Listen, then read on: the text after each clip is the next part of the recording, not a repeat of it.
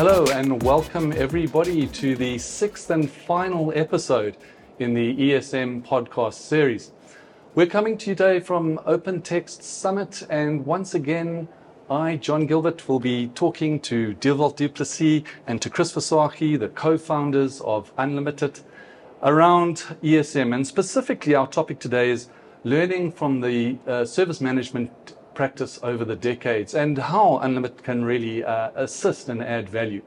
But I think to set the tone for the day, and this being the, the sixth and final episode in the series, maybe I can put it to you um, to, to kind of convey to the audience today, what is it that you'd really like to get across as a message, uh, give, provide to them as a value add, um, and what are some of what you really think they can get out of our session today? Uh, John, um, thank you very much uh, for, for the opportunity to talk to talk to you and, uh, and our uh, uh, followers. Um, now, first of all, thank you very much for Open Text for putting up this wonderful summit. Um, you know, this type of level of commitment from from the uh, O E Ms on brilliant technology um, and and just giving back to, to, to the industry, ensuring that the technology uh, kind of deliver on, on all its promises and uh, capabilities. Um, other than that, yeah, um, uh, we're coming to to end of our uh, series, and we'd like to just kind of uh, kind of uh, put everything together in a nice high-level perspective on where the value is in enterprise service management. Fantastic. You know, I think it's been quite a, a long and, uh, as many journeys are, sometimes a tumultuous journey with highs and lows over the decades of the process of E S M. And what have you seen as some of the key milestones along that journey that uh, that you can share with the audience today? Yeah, uh, John. So if you if you look back you know, over the years, so not a lot of people know that digital service management was first the, the first version of digital service management was back in the eighties. And back in the eighties, when it started off as an idea and as a concept, you know, it was really basically known as a ticketing system or a registration of calls or managing something in a bit more, in a bit formalized fashion. This also creates a problem for us today, because enterprise service management and even I T S M has evolved so much. It is not only more uh, only a ticketing system. But at that, in that time, in the early two thousands, it was very focused on I T and, and driven on I T processes and understanding I T. Systems and platforms and O E Ms evolved during the years from, from the early two thousands, and it become, became a bit more formalized, a bit more workflow-driven. And that created a, a unique environment for business to start taking, you know, making use of this workflows and processes and bringing some structure into the environment.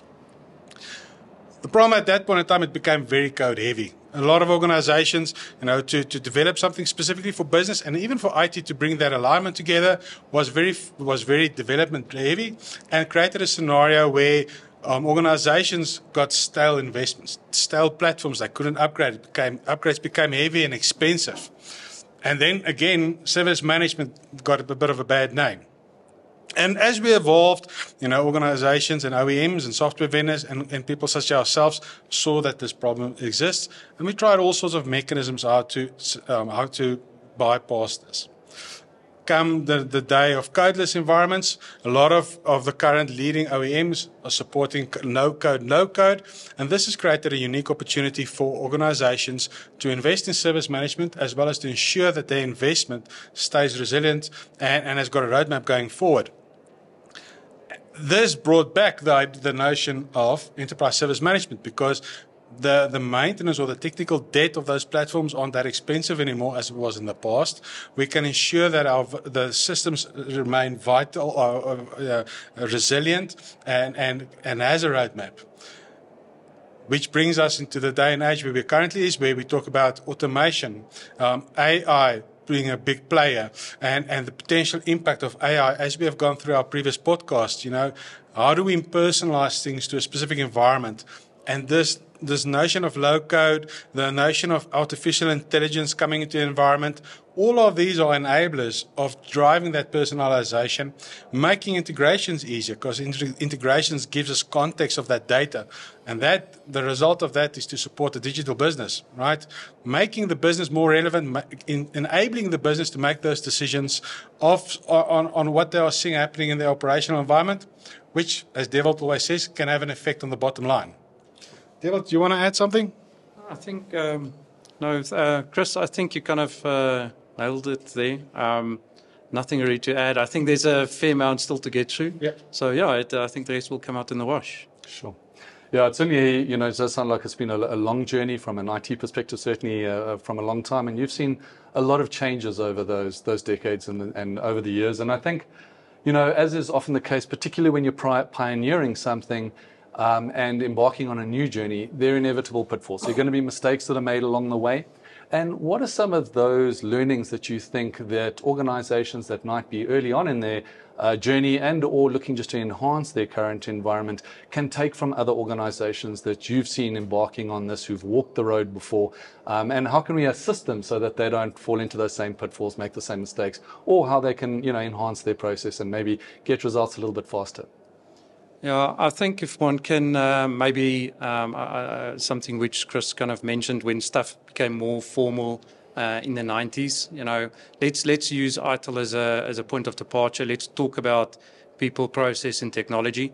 So, from a, um, Chris touched a little bit on it. Um, we're working with people, so um, you know, uh, make make systems. Make enterprise service management relevant to people. Make it easy for them to consume um, and and have have uh, applications that is uh, intuitive, right? So so include people in the process. It's it's it's imperative. Um, uh, they gonna they supporting your environment. If they're not going to use the technology, that would be kind of the first first first first thing to watch out for. Uh, process, by far the biggest killer for for this type of environment is over complex processes, uh, processes which is misaligned with your maturity of your organization. And one needs to understand where you want to get to um, in, in, in this journey. It, it is a journey. Um, and then from a technology perspective, um, yeah, automation is great. But when you get automation wrong, Um, you know, it can it can really really bite and hurt yourself. Uh, something additional on the on the technology side. Um, Uh, and we've seen a fair amount of this, and we've uh, personally with some customers been on journeys, made some of these these mistakes. Having having your um, segregated environments during your development life cycles. Um, I think most organizations will immediately tell you that, listen, uh, we've got our test dev and uh, ops environment. Sure. But uh, uh, when it comes to the nitty-gritty integration side of it, they it's very difficult to always have all those levels of integration, test dev and in prod. Um, a b- best way of doing it is to kind of follow a route of typically it's called service virtualization to ensure that you actually don't connect to potentially wrong wrong environments. Okay. You know, it, it leads me to think about um, disruptive and emerging technologies. You know, this is such a hot topic at the moment, and I think, you know, it's developing at such a rapid rate and almost becoming already prol- pro- prolific in uh, so many aspects of our private lives as well as obviously in the business environment. What are some of the core trends that you're seeing ar- around emerging technologies from an E S M and I T S M perspective that, that you think are worth noting? So the problem is, um, y- y- y- it would almost be problematic if you ignore the, the potential of A I. Um, the potential of A I coupled with machine learning. I mean, we are here today to speak about generative A I and the potential impact of that. Inherently, potentials that we are seeing, you know, from a user experience, from a user adoption, um, as well as from uh, having a better view into data, better view into processes. A I could potentially be that game changer for organizations, showing them where data inefficiencies lie, highlighting where process inefficiencies lie. Um, and just from a from a practical point of view, right, so having the ability to communicate in a system with, with your home language, right, and does not matter what anyone else down the value chain talks, you know, what the language they speak, having the ability to automatically see that. Having the ability for A I to assist you in driving, you know, doing problem analysis or maybe doing risk assessment, having a better understanding on that. I mean, we are talking about a mass amount of volumes of data that typically a human being cannot cannot read. I mean, if you go back into the eighties, right, a normal log file was at best ten, twenty, thirty lines of of of um, entries. Today, It's millions of lines. You cannot read that. So you need something to help you. And I, I really believe this is where A I will come to the fore, and machine learning will enable us to identify potential anomalies so that we can understand what's happening quite quicker, much more efficient. This brings us into the world of automation. If you look at uh, digital business and where organizations are going, coupled with A I and machine learning, businesses um, that um, continue in a partnership or create partnerships, you know, we're talking about A P Is, it becomes difficult understanding all of the different A P Is, all the different syntaxes and all these things. A I can definitely have an effect on that. And, and this is a, a sub-level of automation. Then we're talking about orchestration, right? Going physically, having a system as part of a process record to fulfill something, going out and doing something. There are mass amounts of value hidden there and efficiencies. I mean, later on today, we're going to speak about a, a, a customer that just by automating emails, the ingestion of emails, saves five hundred minutes a day in the production environment. Now, if you calculate that over a year on salaries and time wasted, it becomes very large numbers, what Dewald likes to call the compounded effect. Dewald? Yeah, um, yeah thank you, Chris. Um, uh, I would like to talk about three uh, specific topics. I'm going to uh, kind of, because they're a bit intertwined, one typically being um, SaaS. We I want to talk about Um, you know, uh, this code, low code, no code type of environments. And then, you know, this, this big drive in the industry that we've got around citizen development. Mm. So um, uh, getting back to SaaS, I think it's a nice, nice way for organizations to actually get back to why they started their organizations. Focus on your core business, especially uh, as it starts to adopting A I and machine learning um, and automation. The infrastructure requirements for this type of stuff and scalability becomes a immediate uh, uh, potential stumble block as soon as you start to expand. Uh, running it in SaaS, and, and so, so most of these A I type of environments and larger platforms require a vast amount of different type of operating systems. We're talking about Kubernetes. Um, uh, it becomes really, really uh, complex. And if you kind of let the, uh, the, your, your SaaS Uh, partner take care of that for you, you you kind of have got more focus on actually your core core business. Um, then uh, just uh, just to follow on uh, low code or, or no code type environments, um, these platforms are it is truly something where you can pull your your uh, um, your employees and the business closer to focusing on getting the true value out of these Uh, type level of type uh, uh, platforms, enabling them to create workflow, creating business rules, because inherently they understand the business best. So uh, this low-code, no-code type of environments, um, really, really a big uh, um, uh, game changer. And then, you know, and this obviously then uh, supports the whole citizen development type of um, uh, drive currently in the industry. Yeah, so Chris, maybe you want to talk about Um, Uh, some of the platform views that uh, which which which I think is a big value in, um, and yeah, and we can maybe talk about some additional insights. Thanks, Dewald. Yes, so if you look at, as Dewald has said, the codeless environment, the citizen development environment, a lot of, of these software vendors, and you can see this in the in the trends, as well as from a customer community perspective, they are they are asking for something more simple. Um, And they are asking for a holistic view, uh, something that has been in the, in the market for a long time. The, the term single pane of glass, it's still there. And you can see it from a software O E M point of view. A lot of the software in, uh, vendors are currently looking at how do we collapse into a single platform and give that single capability to our customer base, but in a easy-to-consume, cost-effective way.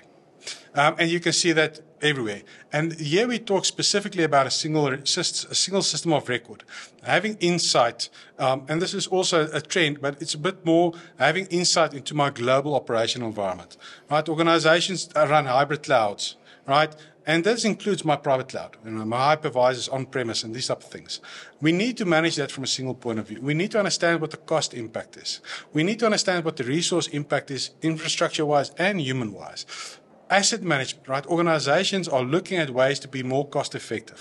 Problem is they don't know what assets they've got. They don't know how to depreciate that. They don't know where they are, even if they exist. So asset management's coming back quite a lot.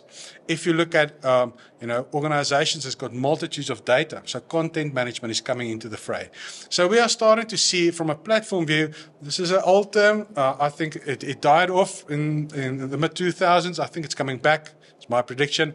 Uh, business service management is definitely what we are supporting from an enterprise point of view. All right, so enterprise service management, but more business service management, isolating and focusing on where the real value is. This points, and all of this brings into the into view is, in the old days we called it reporting or K P I reporting. Um, it re- was relabeled business intelligence. Now it's again now it's something else. It's called insights, observability. It is having a view into your data that makes sense in a consolidated view, end to end. What happened, and tracking that transaction or the event or whatever happened from an end to end view, and seeing exactly where you know where what played.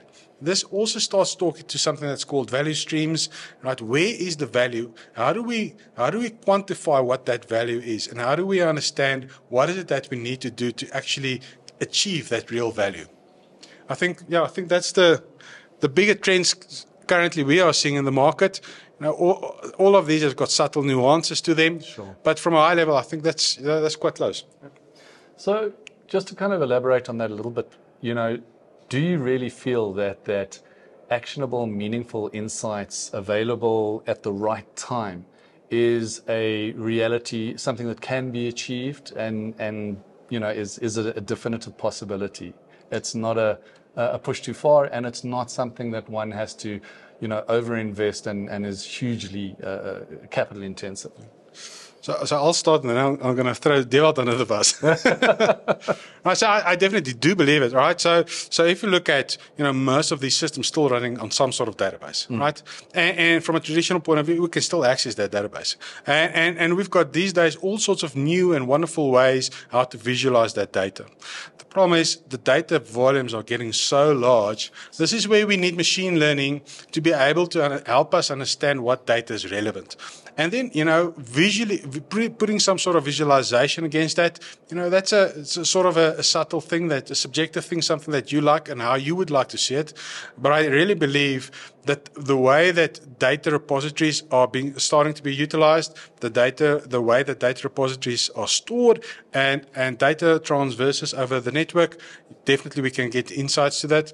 The problem is, it's again the old adage, right? Junk in, junk out. So if you don't have the right data, you're not going to get the, get the value. And um, if you don't know what you want to see, you're not going to get the data either, because what are you trying to, to see?